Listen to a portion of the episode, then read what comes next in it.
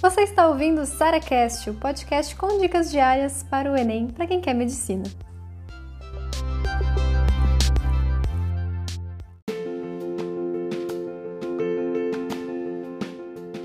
Eu recebi a seguinte pergunta na minha caixinha: Sara, como fazer para alcançar os 80% de acertos nos simulados? E eu pensei, pensei, pensei, pensei, falei assim, cara, não é isso que a gente quer. O nosso objetivo não é chegar em 80% no simulado. Por quê? Já pensou se a gente acerta 80% das questões no nosso treinamento? Significa que apenas 20% a gente errou. E você gastar um dia inteiro para encontrar somente 20% das questões que você não sabe, concorda comigo que pode ser até um tempo perdido? Por exemplo, não é perdido, vai, mas está gastando muito tempo no que você sabe.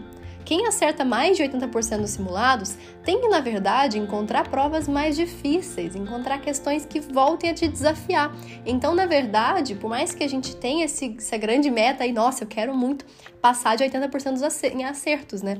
Mas quando você atingir isso, eu não quero que você se mantenha acima disso, porque senão você está se enganando, você está só no que você sabe.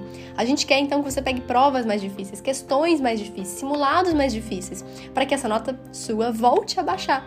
Porque quando ela volta a baixar, você está fazendo um simulado que vai encontrar muito mais dificuldades ali dentro, muito mais problemas que você tem em relação ao conteúdo que você não veria ou que se demoraria muito mais para ver se você já estivesse acertando quase tudo. Então, no simulado, nosso objetivo é errar, não acertar. Dia da prova, sim. Só que para a gente acertar no dia da prova, a gente tem que errar muito no simulado.